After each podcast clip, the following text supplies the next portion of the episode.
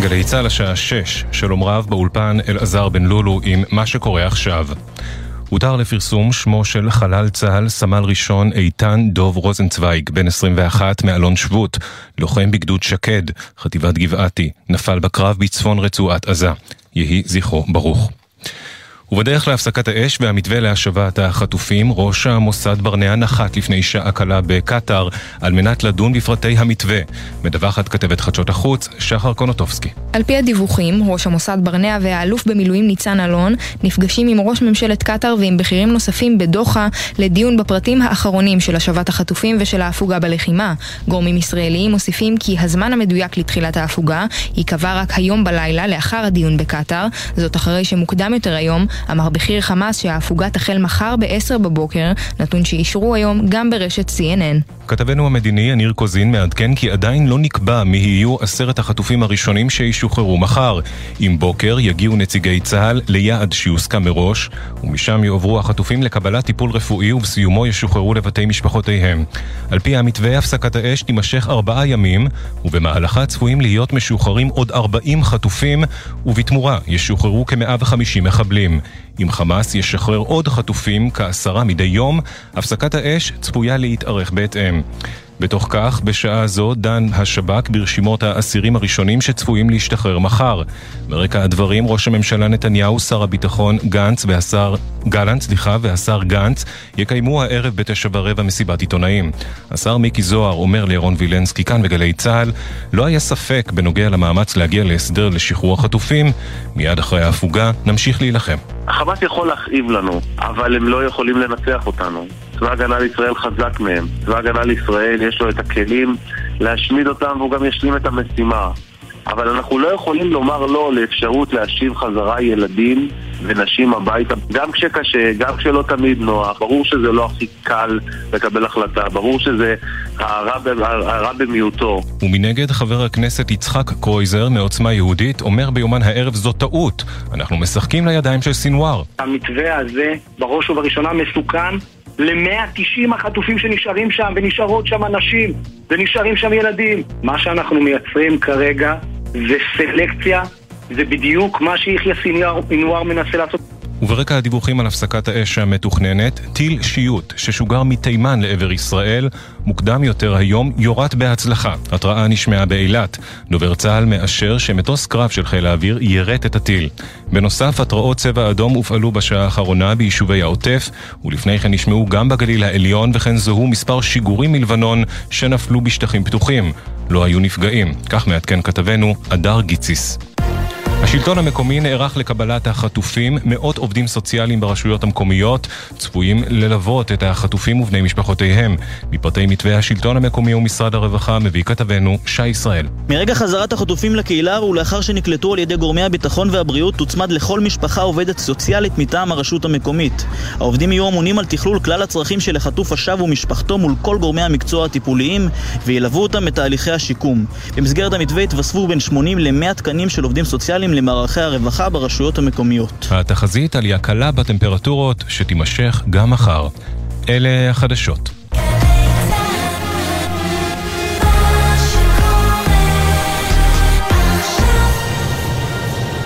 בחסות אייס, המציעה בסניפים ובאתר את מבצעי Blue Friday, עם מגוון מוצרים לבית, כי הבית הוא המקום שעושה לנו טוב.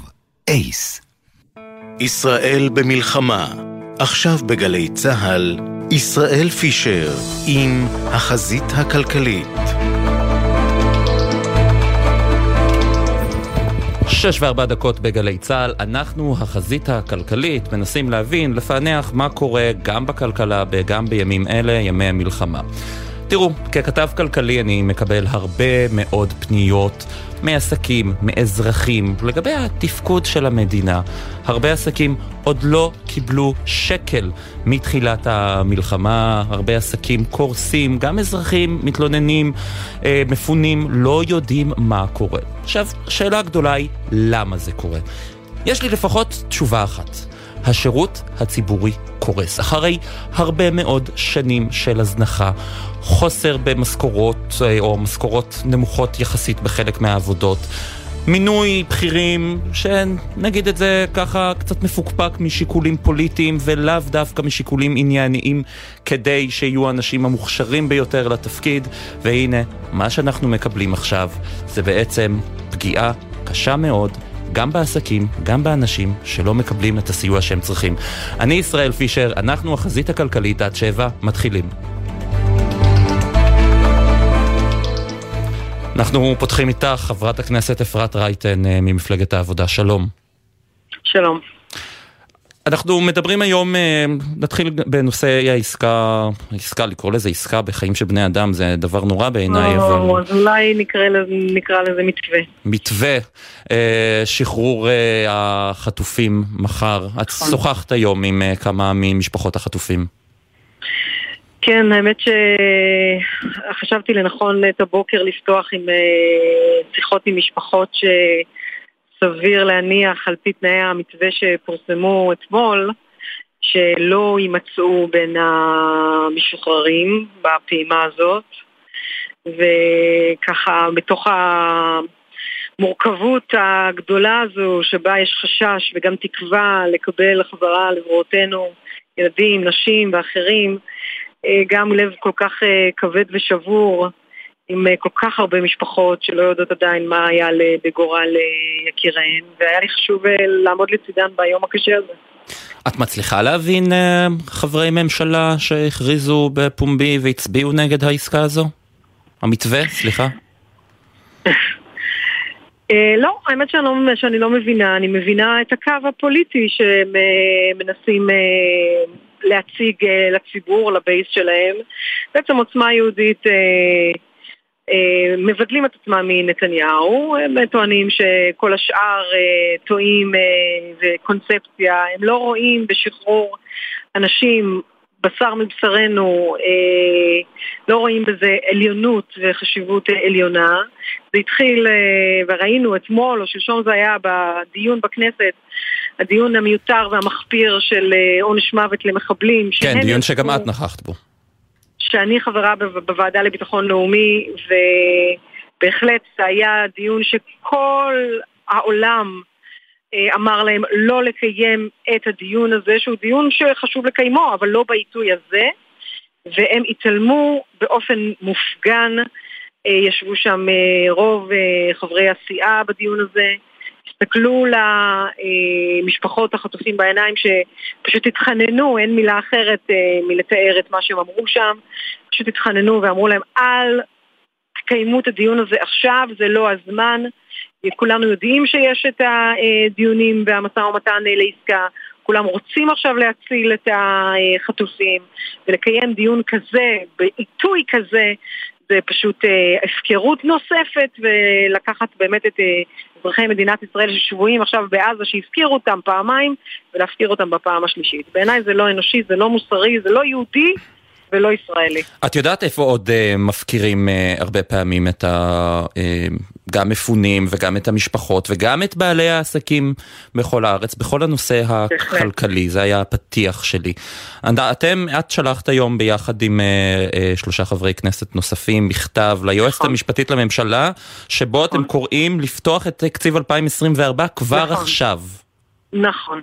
אז אני רגע אומר באמת מילה אפרופו מה שאמרת, שמעתי את המונולוג שלך, חשוב מאוד. אני חושבת שמינוי אנשים לא כשירים לתפקידם והמגזר הציבורי באמת רואים עכשיו את התוצאות של מינויים כל כך לא מקצועיים. אה, מעבר לוועדת חקירה ממלכתית שתדון ב... ותקום יום אחד בקשר לכישלון והמחדל הביטחוני ומדיני, צריך לבדוק פה ובהחלט צריך להקים ועדת חקירה שתבדוק את הכשלים האזרחיים הכלכליים אה, של הממשלה הזו בכל מה ש... זהו, זה העניין. עד עכשיו מדברים על ועדת חקירה שתבדוק בעיקר את הדברים הביטחוניים מדיניים.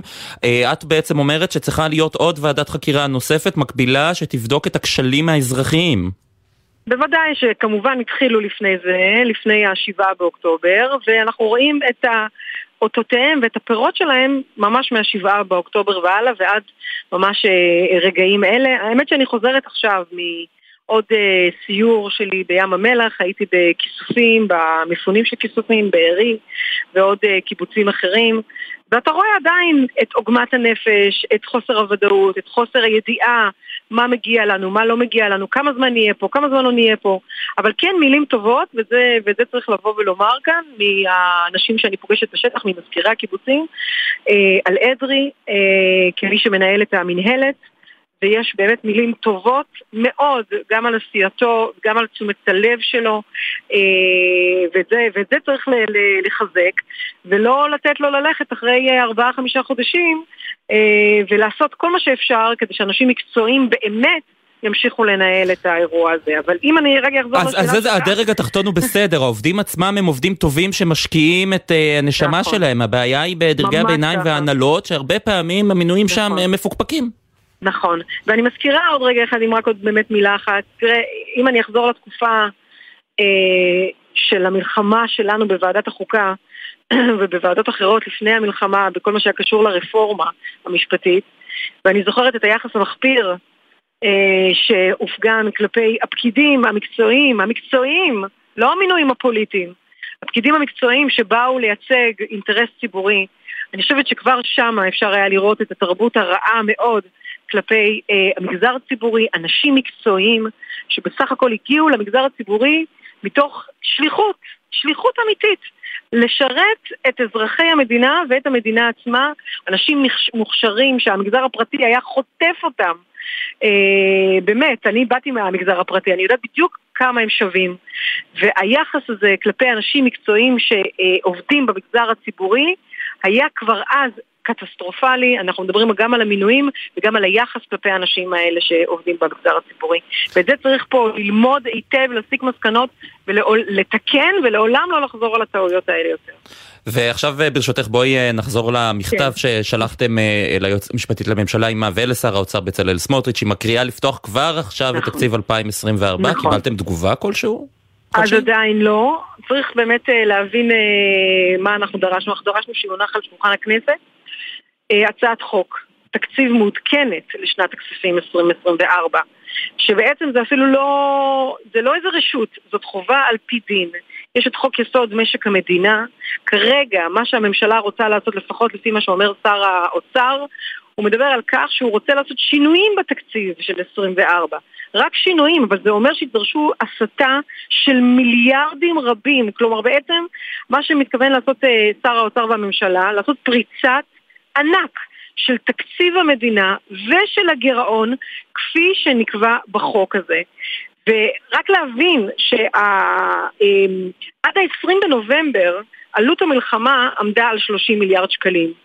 אנחנו מדברים על באמת תקציב ושינויים ענקיים. לא ייתכן שאנחנו נעשה תיקון כירורגי בלבד, כפי שהממשלה הזאת מבקשת עכשיו לעשות. טענה שלנו במכתב הזה שזאת לא הדרך, לא הפרוצדורלית, לא לפי החוק, וכמובן שלא יכול להיות מבחינת המהות לעשות את הדרך הזאת, זה לא יכול להיות לא לפי החוק ולא לפי, והדרך היא לא רצויה, בהתאם למדיניות כלכלית. כמובן שסדר העדיפויות של המדינה משתנה בצורה מהותית. הקטסטרופות הכלכליות של המשק שלנו יגיעו, אנחנו יודעים כבר עכשיו על כל כך הרבה חברות כלכליות שנקלעות מדי יום לקשיים גדולים, עניין המפונים, אה, עניינים של פיצויים, גם החוקים שאנחנו מעבירים בכנסת היום, אם זה החוקים של החטופים ונפגעי פעולות איבה וכל דבר כזה, חוק, זה, זה, זה באמת כספים אדירים, זה רק קצה קצהו של השיקום, של העוטף, של, של, של הצפון, כמובן התקציבים הביטחוניים.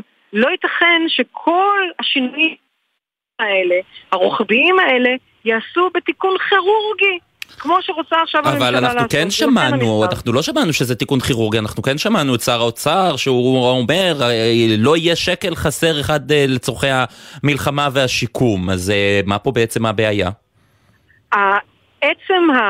אה, לבוא ולעשות החלטת ממשלה ולהעביר את זה דרך אה, אה, החלטה וועדה, ולא על פי הדין, כלומר לחוקק חוק חדש, חוק משק המדינה, חוק יסוד משק, משק המדינה, זה בעצם עיוות ואי עמידה בתנאי הדין. לפי חוקי מדינת ישראל, אתה לא יכול לעשות שינוי כל כך מהותי בתקציב בלי שהחקיקה עוברת כחקיקה אמיתית של שלוש קריאות, חקיקה.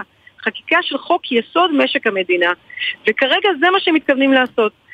כשאני אמרתי תיקון כירורגי, זה הכוונה באמת, כמו שהממשלה הזאת רוצה עכשיו לעשות, לבוא ולהסיט תקציבים, אבל לא להסתכל בצורה רוחבית ולא לעשות כאן תיקון שהוא תיקון מהותי, פרו, הוא, הוא, לא, הוא לא עומד בתנאי הפרוצדורה לפי חוקי מדינת ישראל. אז זה גם מהותי וזה גם פרוצדורלי, ולכן הוצאנו את, את המכתב הזה. אגב, הם כבר עכשיו לא עומדים לפי, ה, לפי הדין. כבר לפי עכשיו הדין, הם, לא, הם, הם עוברים על החוק בעצם, את אומרת. כבר עכשיו. כי הם היו צריכים להביא את התיקונים עד 1 בנובמבר. עד ה-1 בנובמבר, הנה אני, אני מקריאה לך, הממשלה הייתה צריכה להגיש לוועדת הכספים של הכנסת דוח הפרשים צפויים, הם לא עשו את זה, ולכן כבר עכשיו הם עומדים באיזושהי הפרה, הם אמורים להמשיך ולעשות את זה עד הראשון ל-12, תוכנית להפחתת הוצאות ממשלתיות, והדבר הזה הוא, הוא בעצם הפרה של חוקי מדינת ישראל כבר ממש ברגע זה. חברת הכנסת אפרת רייטן ממפלגת העבודה, תודה רבה.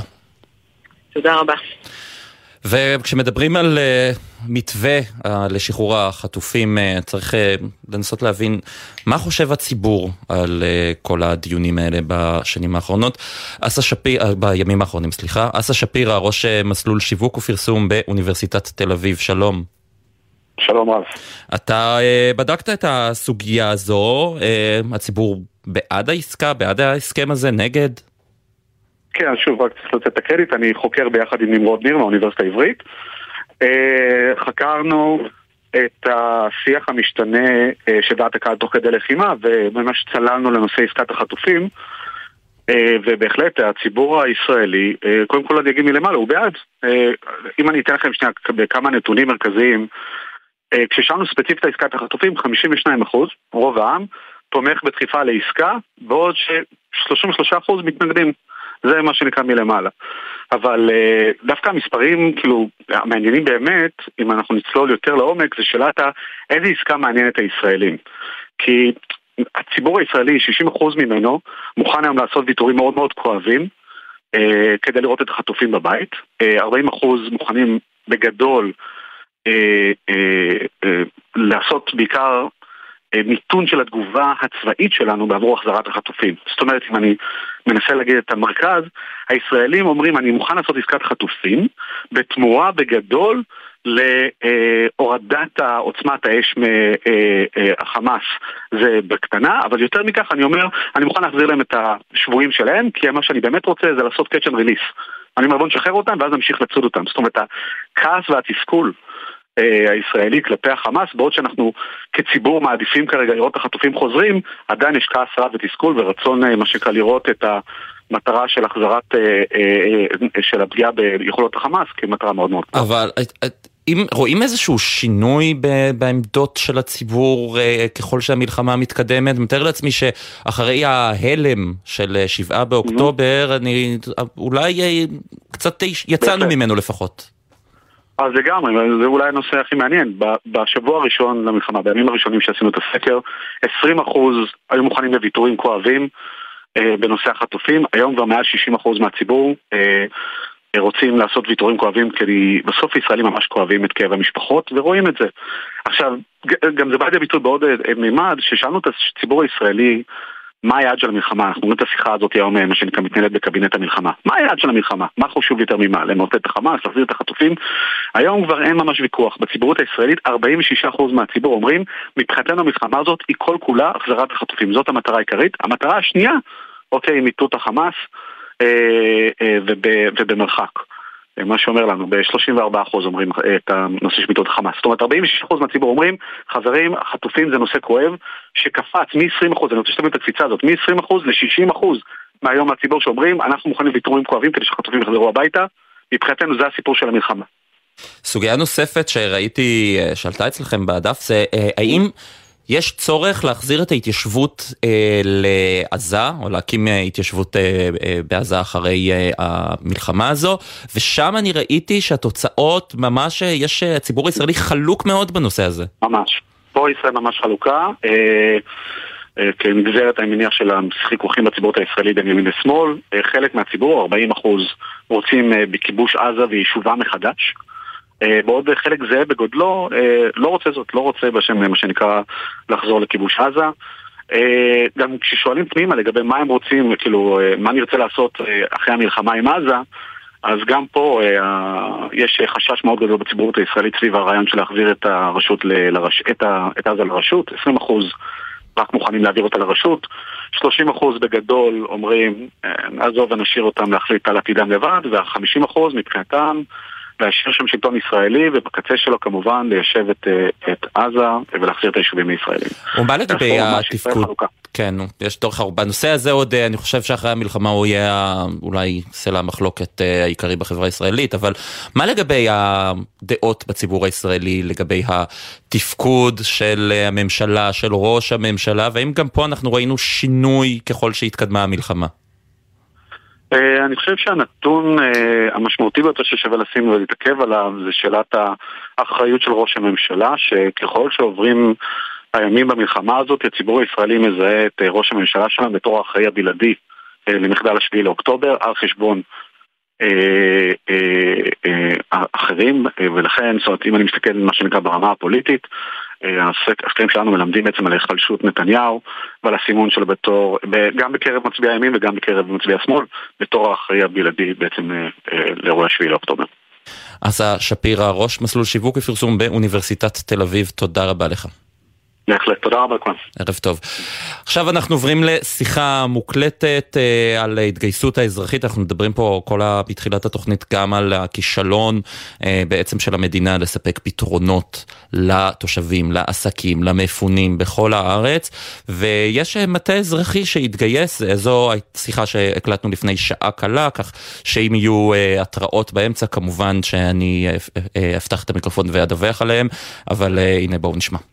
שלום לטל בר נוח. שלום אה, ישראל. יושב ראש אה, קרן ההשקעות אסטרפטיב. אה, אתם בעצם הקמתם ממש מטה ההייטק, הקים ממש חמ"לים שמסייעים גם למשפחות החטופים ובכלל לסיוע במצב הזה, תספר לי קצת על זה. אנחנו ב-7 לאוקטובר, שקרה האסון הנוראי הבנו מיד מההתחלה שאנחנו אה, צריכים לסייע אה, גם לצבא וגם לאזרחים, למפוני העוטף בשלב הראשון. ונרתמנו יחד, בעצם הקמנו חמ"ל אזרחי של אחים לנשק והייטק יחד ועוד מספר חמ"לים שהקמנו במקביל חמ"ל שהוקם uh, בוויקס, חמ"ל שהוקם ב Fiverr, חמ"ל הסברה שהוקם על ידי monday ו Meta ו Fiverr ו Wix, ובעצם נרתמנו לעזור uh, בכל מה שצריך. בשבועיים הראשונים בחמ"ל האזרחי שלנו זה היה בעיקר נושא של הצטיידות ועזרה לצבא, ומאז זה בעיקר אה, עזרה אה, למפונים, אה, לעוטף. דרך אגב, גם עכשיו גם בצפון וגם בדרום. אה, גם ביישובים עצמם וגם כמובן באילת, בים המלח וכולי. אנחנו כבר יותר מחודש וחצי לתוך המלחמה הזו. אני מתאר לעצמי שאופי הסיוע עכשיו הוא שונה מאוד אה, מהדרישות והצרכים המיידיים שהיו אה, מיד אחרי הטבח הנורא. מה כולל היום? מה הצרכים שהיום עולים ואתם צריכים להתגייס ולסייע? אז זה הרבה מאוד אה, אה, עזרה וסיוע.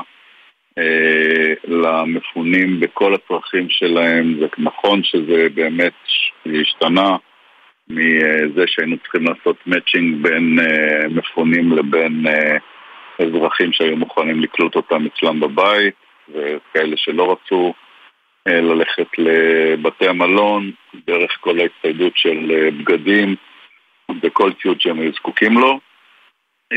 ולאט לאט זה עבר לדברים שיותר קשורים להעשרה, אה, חינוך לילדים, אה, מעבר לשעות הלימודים, בהתחלה גם לא היה להם איפה ללמוד. אה, דרך פגועי נפש הקמנו בעצם חמ"ל שיכול לעזור ולטפל לכל מי שזקוק לזה, בעיקר במפונים באילת ובים המלח. צריך להבין שבגלל שהמספרים הם כל כך גדולים,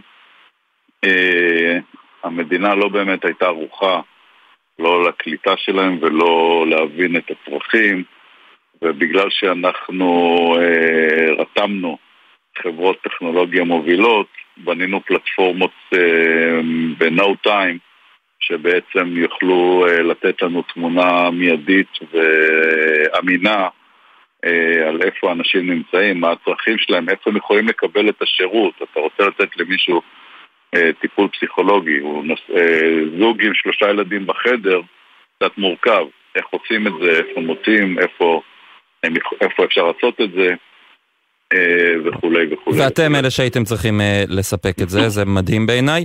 אה, עכשיו לחמ"ל האזרחי יש איזושהי, יש בחמ"ל איזושהי היערכות לשחרור החטופים מחר?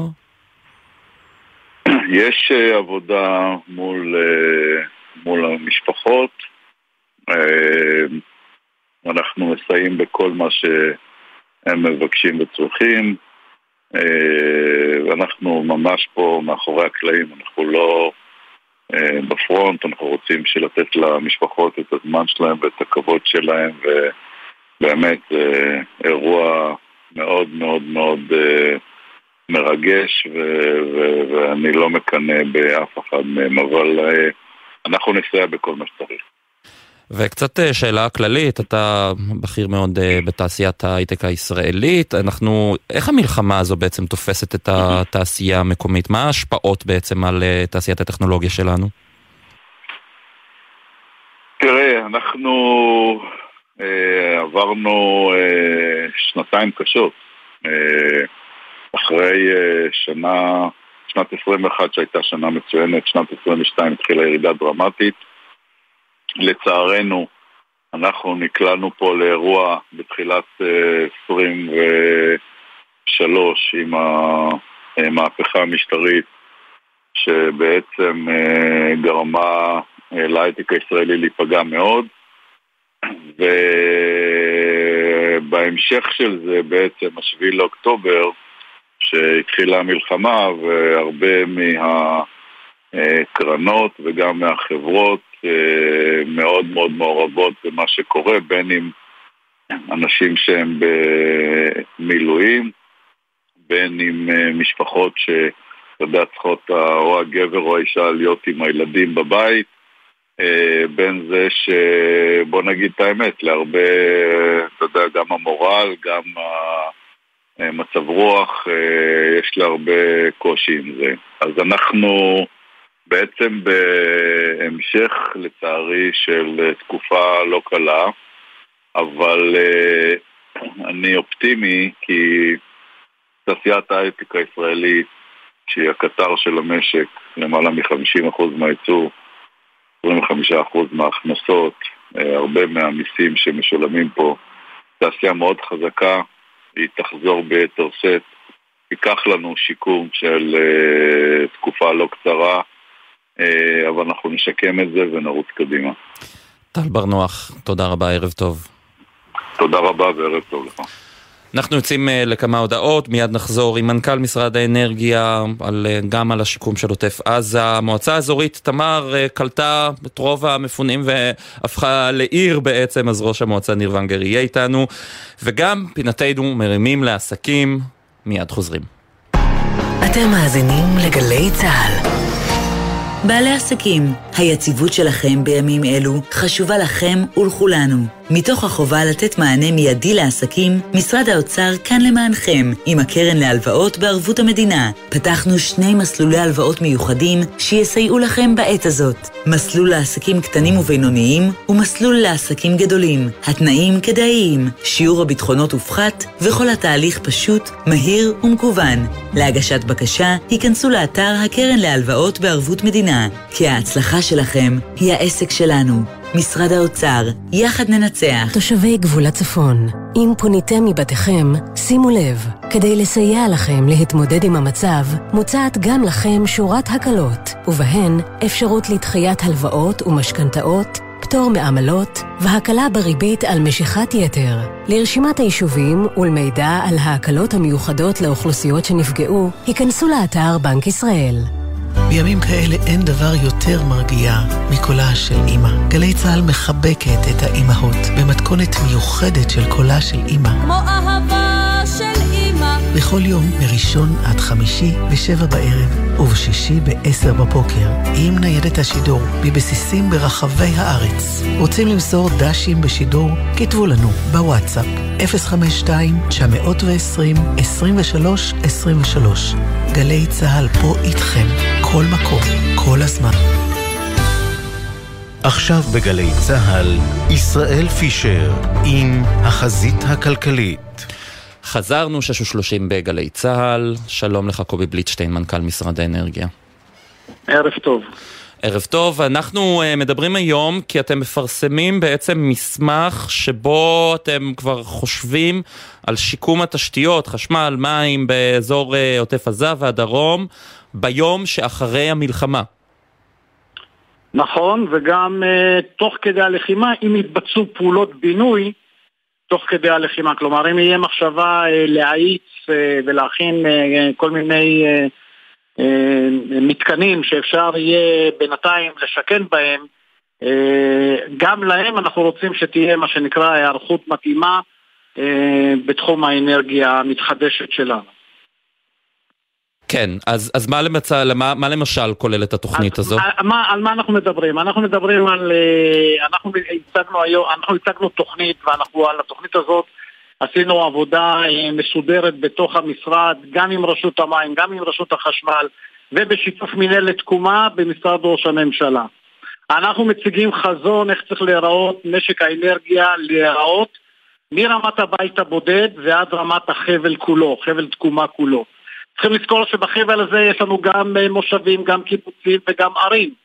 ולכן כל אחד צריך לקבל את החליפה שלו. הכוונה שלנו בסופו של דבר שיהיו שם שלושה עקרונות מובילים. קודם כל, קידום עצמאות ויתירות באנרגיה מרמת הבית הבודד ועד רמת האזור. רגע, אתה צריך לפרש לנו מה זה אומר.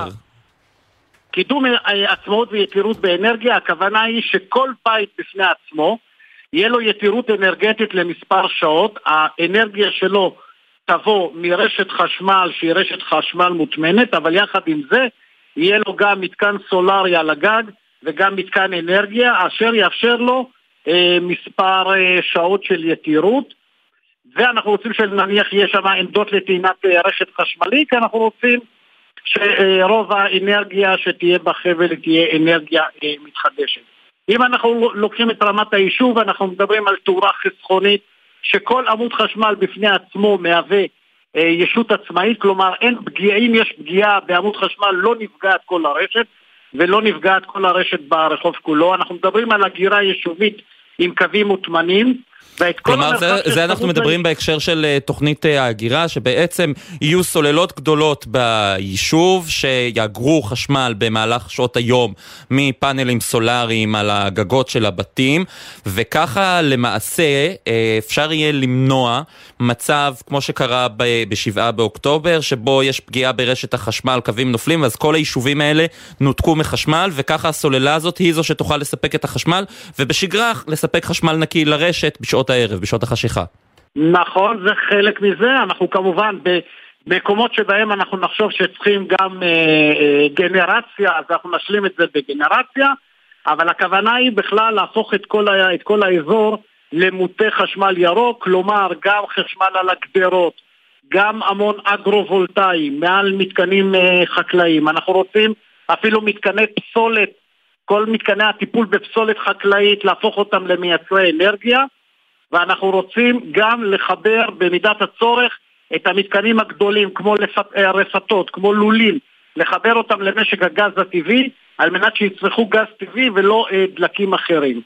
אנחנו רוצים ברמת החבל בכלל להקים שם מרכז למו"פ בתחום האנרגיה הירוקה, כלומר להפוך את החבל למקור ש...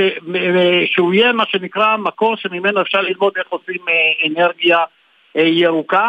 זה יביא להאצה כלכלית מאוד גדולה לתושבי החבל כולו וגם לרשויות בחבל. הכוונה שלנו לשתף בנושא הזה את הרשויות.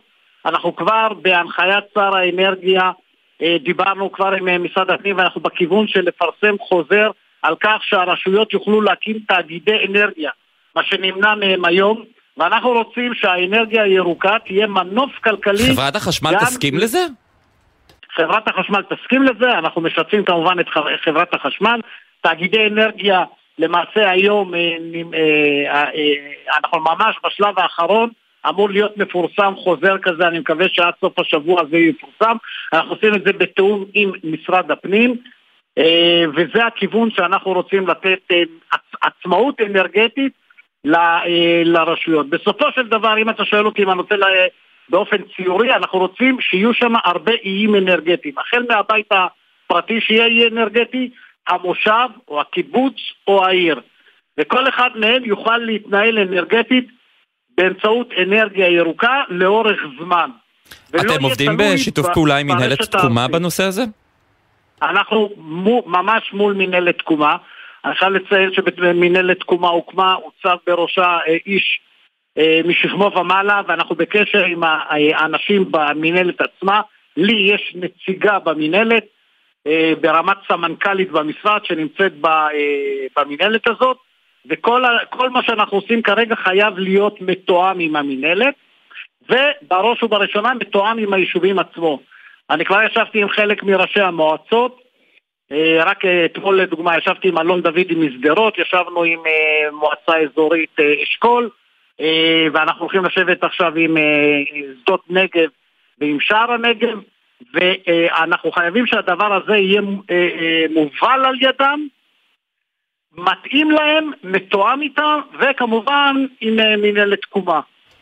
אה, קובי בליטשטיין, אה, אנחנו מדברים, ראינו השבוע את הסופה, את הסערה שפקדה אותה, אנחנו מדברים לקראת אה, תחילת החורף. איך משרד האנרגיה נערך בעצם לחורף ולכך שלא יהיו הפסקות חשמל גדולות כמו שקרו מוקדם יותר השנה? אז משרד, משרד האנרגיה באמצעות חברת החשמל וחברת נוגה נערך לחורף כל שנה ושנה, השנה ביתר שאת. עשינו על הדבר הזה כבר דיון, אה, עשינו על הדבר הזה כבר מספר דיונים, הדיון האחרון היה לפני אה, מספר ימים, והכוונה, אה, ודווקא בגלל המלחמה נתנו לנושא הזה דגש יתר. בסופו של דבר חברת חשמל ערוכה עם אה, גנרטורים, חברת חשמל גם עשתה עבודה לאורך קווי החשמל שלה. אנחנו ערוכים מאוד בתחום תחנות הכוח עצמם. אנחנו ערוכים גם במידה והמלחמה תכפה עלינו שינוי בשימוש בדלקים, אני לא רוצה להרחיב על זה, אבל אנחנו מאוד מאוד ערוכים גם ברמת המלאים וגם ברמת המוכנות של האמצעים עצמם, של קווי ההולכה ושל המתקנים הסופיים והחיבורים. קובי בליטשטיין, מנכ"ל משרד האנרגיה, תודה רבה. תודה לך. אה, תמר שונמי, כתבתנו לענייני משפט, את אה, מצטרפת אלינו, שלום. שלום ישראל, כן, אז אה, ממש אה, לפני מספר דקות בג"ץ דוחה על הסף את העתירה הראשונה שהוגשה נגד עסקת החטופים. השופטים אה, דוד מינץ, אלכס שטיין ויחיאל כשר בעצם דוחים על הסף, אפילו לא מבקשים תשובות מהמדינה, לא קובעים דיון, בשונה למשל מעסקת שליט, שם ניתן פסק דין פחות מיממה לפני הוצאת ההסכם אל הפועל. הנימוק העיקרי שאותו כותבים השופטים הוא שהסוגיה הקשה הזו נטועה כל כולה בלב ליבם של שיקולי מלחמה ושלום ומדיניות חוץ שמסורים להחלטת הממשלה, כלומר במילים אחרות מדובר בסוגיה מדינית מובהקת שבית המשפט לא ראוי להידרש לה, זה הנימוק שראינו אה, גם מדחיית עתירות אה, קודמות על אה, עסקאות חטופים ושבויים, גם במקרה של עסקת גלעד שליט, בעצם בית המשפט אומר מדובר פה בנושא שנתון לשיקול הדעת של הדרג המדיני, בידיו כל הערכות המצב, גם בנוגע להשלכות הביטחוניות של אה, שחרור אה, אסירים שהיו מעור- מעורבים אה, בפעולות טרור. אנחנו יודעים שיש עוד גופים, ארגוני משפחות שכולות, מלבד העתירה הזו של ארגון אלמגור ומשפחת סחיבס חורדר שקרוביה נרצחו בפיגוע במסעדת סברו בירושלים לפני יותר מ-20 שנה. יש עתירות נוספות שיוגשו, אבל האמירה העקרונית של בית המשפט כבר נמצאת פה. שוב, בג"ץ דחה על הסף את העתירה נגד עסקת החטופים.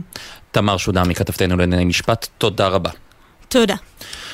עכשיו, אה, המועצה האזורית תמר, אה, רובכם מכירים אותה כשאתם אה, נוסעים לחופשה בים המלח, יש שם את כל בתי המלון. יש שם, מתגוררים שם בשגרה 1,300 בני אדם. תושבים, ועכשיו המועצה בעצם, מה זה אה, הכפילה? היא קלטה 13 אלף מפונים, שהם הולכים להישאר שם כנראה זמן רב. ניר אה, ונגר, ראש המועצה האזורית תמר, שלום. שלום וברכה. איך מייצרים להם שגרה במצב כזה? איך אתם כמועצה קולטת מתמודדת עם זה? אז כך, קודם כל צריך לזכור שאומנם יש לנו רק 1,600 תושבים, אבל אנחנו מטפלים בשגרה בקרוב ל-20 אלף איש כל יום, שבאים לטייל וליהנות ולבלות בים המלח, מדבר יהודה, שמוחות הטבע וכו'. אז uh, ככה. טוב, אבל יש אבל הבדל כן, בין מי שבא ליומיים, שלושה, נכון. ארבעה לטייל, ומי שעכשיו נשאר שם אה, הרבה מאוד זמן. אז ודאי. אנחנו מייצרים שגרה שבעצם בנינו לנו פה עיר קטנה, תמר סיטי. בנינו ביחד עם uh, משרד החינוך ועם הקהילות uh, בתי ספר ובתוך, ועם מנכ"לי המלונות שמשתפים פעולה מאוד יפה, בנינו uh, עשרה מתחמים לגיל הרך בין 0 ל-6 בתוך המלונות ובחלק ממבני הציבור שבעה בתי ספר יסודיים ושישה בתי ספר על-יסודיים ובית ספר לחינוך מיוחד ושש מרפאות של קופות חולים שונות ומרכז לחוסן ומרכז אה, בריאות הנפש, ופשוט בנינו פה בחודש עיר קטנה. בעזרתם קודם כל התושבים שלנו שהם, אה, וצוות המועצה שהם אה, חזקים וחסונים ונותנים לנו את הגב לפעול ולטפל פה בכל התושבים מהנגב המערבי שהגיעו. כן, אבל למשל, אם אתה רוצה להודיע לתושבים אה, החדשים שלך אה, הודעות, לקשר להם אה, את דברים שהמועצה מארגנת, איך עושים את זה? איך, איך מגיעים לאנשים? הרי אתה לא, הם לא בקשר איתם בשגרה ביום-יום כמו התושבים האחרים. אז נכון, זו שאלה מצוינת, כי זה באמת אה, אחד האתגרים שזיהינו שהוא האתגרים הכי גדולים. כי בדרך כלל, כמו שאמרת, מי שהגיע לנופש לילה שתיים ונוסע, אתה לא צריך להיות איתו בקשר, והיום יש פה תושבים, אז ייצרנו פשוט אפליקציה. ייצרנו אפליקציה, המערכת שאנחנו אה, במועצה, ייצרנו אפליקציה שאותה אנחנו מעבירים דרך נציגי הקהילות שאנחנו בקשר איתם, יותר ויותר אנשים. ששוהים פה כרגע. מחוברים לאפליקציה, וכל המידע על אה, שעות הפעילות במרפאות ועל אירועים ועל דברים שקורים, ואצלנו באזור יש שיטפונות, אז אם יש שיטפונות ויש חשש ולימודים, הכל דרך האפליקציה, אנחנו עובדים בקשר הדוק גם עם הקהילות שנמצאות אצלנו, כל קהילה במלון שלה, וככה אנחנו מעבירים את המידעים. מי מממן את כל זה? המדינה עוזרת? המדינה מספקת, אה, מעניקה תקציב מספק? אני מתאר לעצמי, טוב, המועצה האזורית תמר במקרה הזה היא מועצה עשירה, צריך להגיד מפעלי ים המלח נמצאים בשטחכם, אבל מי מממן בעצם, אתם לא, לא, לא אתם אמורים לממן את זה אבל. אז קודם כל, אה, למזלה של מדינת ישראל, מועצה אזורית תמר היא מועצה איתנה ונשארה כזאת, כי אחרת היא לא הייתה יכולה לעשות את מה שהיא עושה, בטח במהירות ובהתארגנות שיא שזה קרה תוך חודש. אז באמת בהתחלה המועצה הייתה שבוע, שבועיים ראשונים די לבד, אבל uh, למען ההגינות אפשר להגיד שמשרדי הממשלה, חלקם הרלוונטיים, הנגב והגליל, uh, החינוך, הבריאות, אה, הרווחה, אה, שותפים היום מלאים לפעילות שקורית אצלנו, כולל במימון, אבל יש לזכור שמועצות שהן פחות איתנות מתמר, הן צריכות את הסיוע הזה הרבה יותר עמוק ומהיר. לא לעבוד מול התחייבויות של uh, משרדי ממשלה, אלא לקבל את הכסף, לקבל uh, הקדמה של התשלומים כדי שיהיה אפשר לעשות את הדברים מהר. צריך לזכור שגם הקבלנים והספקים שבונים את כל הדברים, גם הם בתקופה לא פשוטה והם... Uh, רוצים את ההתחייבויות ואת הכספים שלהם. במקרה שלנו המדינה מסייעת, אבל כן, אנחנו מועצה איתנה, יותר קל לנו אולי. לרשויות אחרות המועצה, המדינה צריכה להיכנס קצת יותר אה, חזק לתוך האירוע. אבל ברמה האישית, השאלה היא לא רק איך רשות מתפקדת, השאלה גם איך התושבים עצמם של הרשות מתוגמלים. כי למשל באזור, אה, באזור שלנו, יש ירידה בהיקפי הפעילות מאוד גדולה. כן, אני מניח לעצמי, אם זה אזור שבנוי על אה, עסקי תיירות, אני מתאר לעצמי שהמפונים לא הולכים עכשיו אה, לנסיעות ג'יפים או לטיפולי ספא בבתי המלון, ולא מבזבזים סתם בקניון שיש שם, כי גם אין מצב רוח וגם הם עצמם לא ממש אה, יכולים להרשות את זה. אז נכון מאוד, מה שאתה אומר זה נקודה מאוד מאוד מאוד חשובה. אילת, שלדעתי זו העיר שקלטה הכי הרבה מפונים בישראל, ב, אה, במקרה הזה, וגם באזור ים המלח.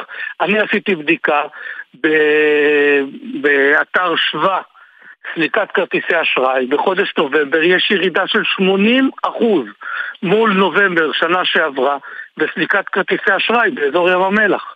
זאת אומרת שזה נכון שיש לנו עוד הרבה מאוד אנשים שכרגע נמצאים פה ושוהים פה, אבל זה לא אנשים שבאו ל- ל- לצערנו לבלות ולתיירים לנופש, זה אנשים שנעקרו מהבתים שלהם וכרגע חיים אצלנו, וצריך אה, לשים לב שגם זה נקודה שהמדינה חייבת אה, לראות באזורי תיירות כמו טבריה, ים המלח, אילת, איך היא מסייעת גם לתושבי המקום, שהם בעצמם כרגע מסייעים לאנשים שנעקרו מהבתים כן. שלהם. ניר אה, ונגר, ראש המועצה האזורית תמר, שקלטה הרבה, 13,000 מפונים, תודה רבה.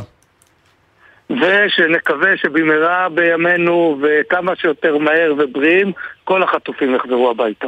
אמן, אמן. כולנו מקווים לכך. תודה. בבקשה. אופיר אה, אנג'ל, יושב ראש אה, חברת ייעוץ האורן, שלום. שלום, ערב טוב ישראל. תגיד, מה קורה בארצות הברית בכלכלה שם? תשמע, הדולר אה, מגמגם, כאילו, זה טוב לנו שהדולר קצת נחלש מול השקל, אבל זה לא רק מול השקל, זה בכל העולם. נכון, הדולר נחלש אה, גם מול השקל וגם בכל העולם, והכלכלה האמריקאית מאוד מעניינת אותנו כי היא משפיעה עלינו ישירות. אה, כל האספקטים שם, כולל כרגע קצת איזה גל שיצא אה, נגד ביידן לגבי הנושא הזה של התמיכה הנוספת במלחמה אצלנו, כל הדברים האלה ביחד משפיעים עלינו ישירות. הדולר יורד בגלל שהכלכלה האמריקאית במצב לא הכי טוב כבר מזה זמן רב. הגירעון שם עולה. אה, יש להם בעיות תקציביות פנימיות, אה, דירוג האשראי, אם ראית בחודשים האחרונים של חברות הדירוג, שאנחנו מדברים עליהם תמיד לגבי הנושא מדברים שלנו. מדברים בישראל, אבל גם, גם הדירוג נכון. של ארה"ב ירד. נכון, בדיוק. ו- ושם הוא ירד, אצלנו יש הערות אזהרה ויש הכנה, ואני מניח שגם אצלנו ירד, אבל כרגע בארצות הברית הדירוג האשראי ירד, מה שאומר ששווי הכסף או העלות שלהם לגייס כסף נוסף היא יותר יקרה.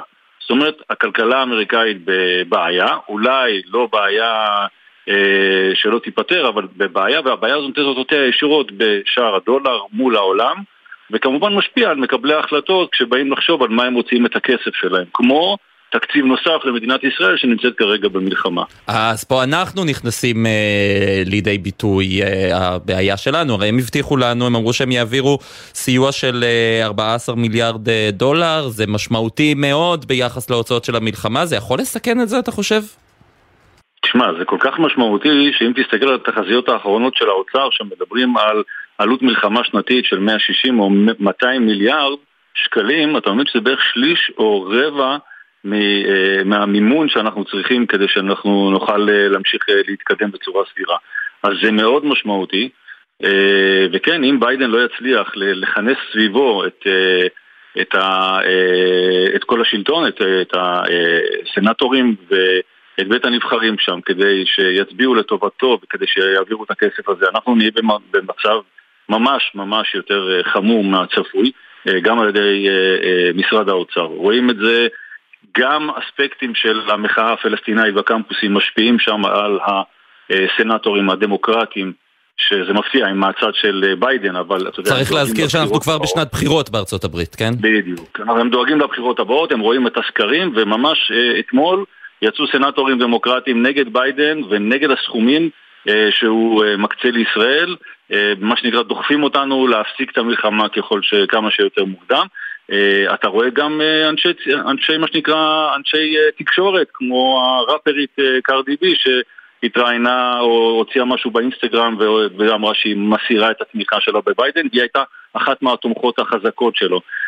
והיא שם הסבירה את זה בצורה מאוד פשוטה ועממית, כמו שמקובל באינסטגרם, היא אמרה, אם אנחנו מחלקים כסף למדינות אחרות כמו ישראל ואוקראינה, לנו אין כסף בניו יורק לטפל ב... אה, ציינה שם בביוב, בעכברושים וכל מיני דברים כאלה, כי הם מקצצים לנו תקציבים פדרליים.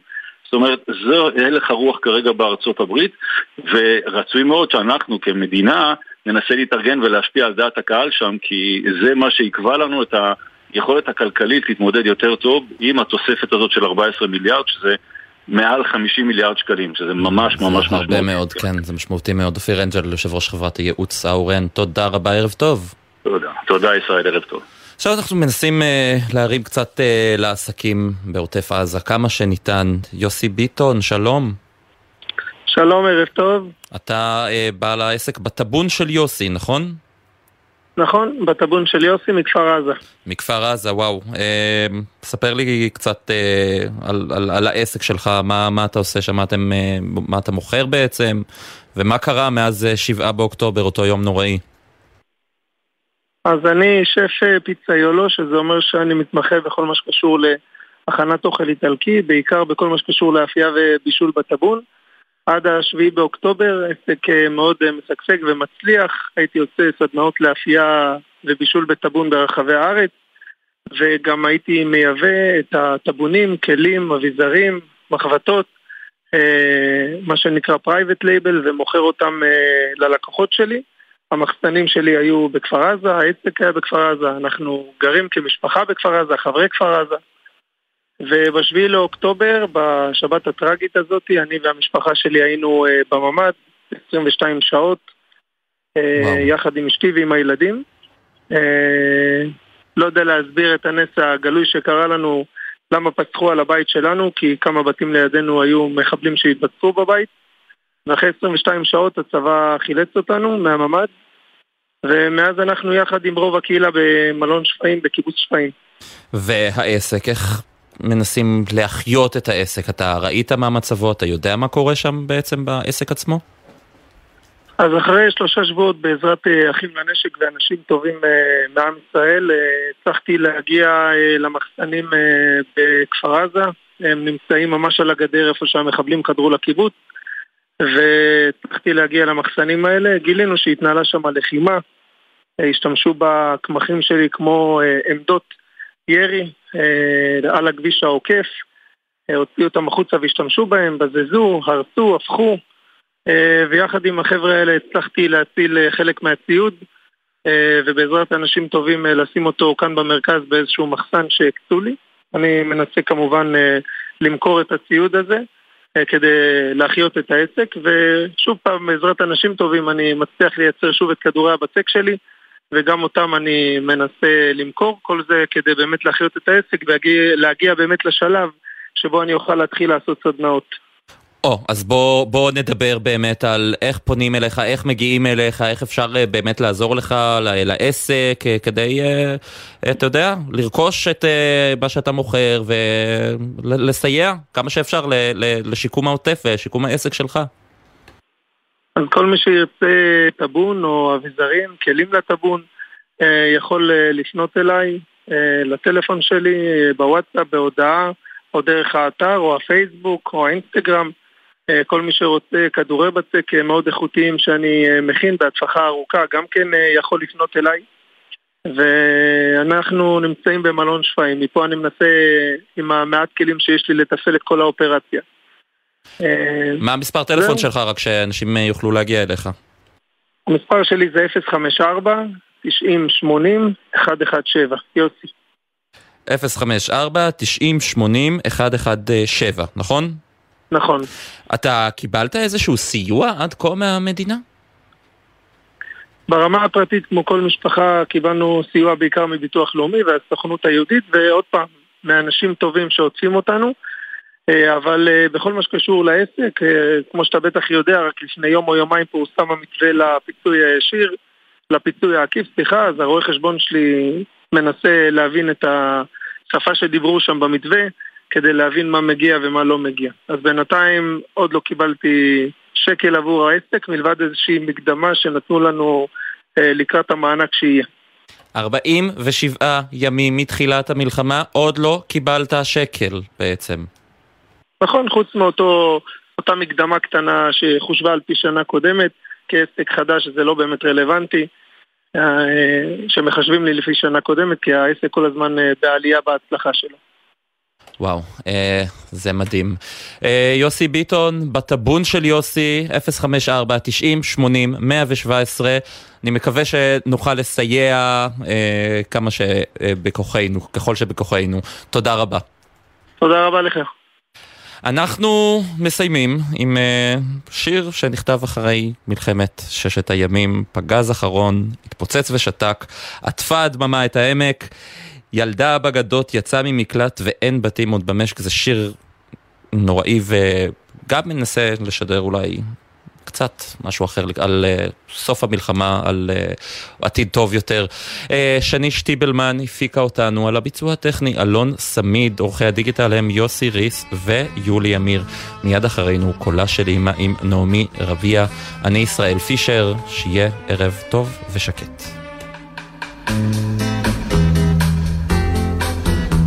פגז אחרון התפוצץ ושתק, עטפה הדממה את העמק.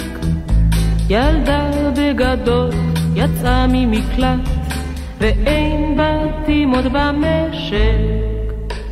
אמא היה לנו בית ירוק, עם אבא ובובה ושסק. הבית איננו ואבא רחוק, בוכה וצוחקת.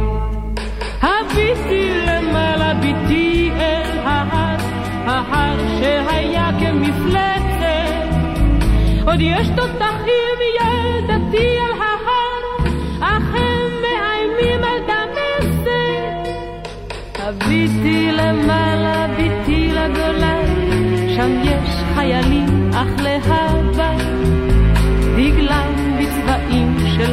כחול ולבן, בוכה וצוחק שם גם אבא.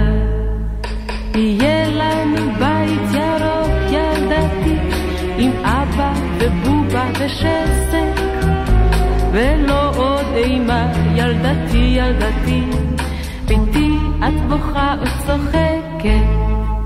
שקיעות באדום וזריחות בזהב, פוגשות בירוק ובמים, ובלי תותחים של אויב על ההר, יוריד עוד העמק כפליים. זורם הירדן מתפתל כשיכור, פריחה את העמק נושקת, ואיש לא יסב את מימיו לאחור. ביתי את בוכה וצוחקת, זורם הירדן בין גדות יעבור, פריחה את העמק נושקת, ואיש לא יסב את מימיו לאחור, ביתי את בוכה וצוחקת. בחסות אייס, המציעה בסניפים ובאתר את מבצעי Blue Friday, עם מגוון מוצרים לבית, כי הבית הוא המקום שעושה לנו טוב. אייס. שלום, כאן סמ"ר במילואים רועי סוקולובסקי מחטיבה 769. מה שהכי מרים לי זה לראות את כל התרומות וההתגייסות של עם ישראל. ישראל אנחנו נחושים וביחד אנחנו ננצח.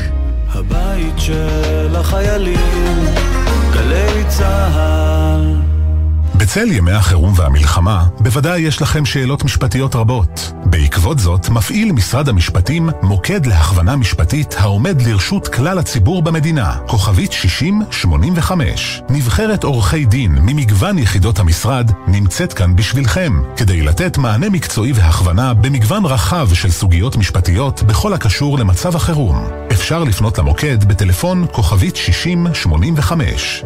מידע נוסף זמין באתר משרד המשפטים.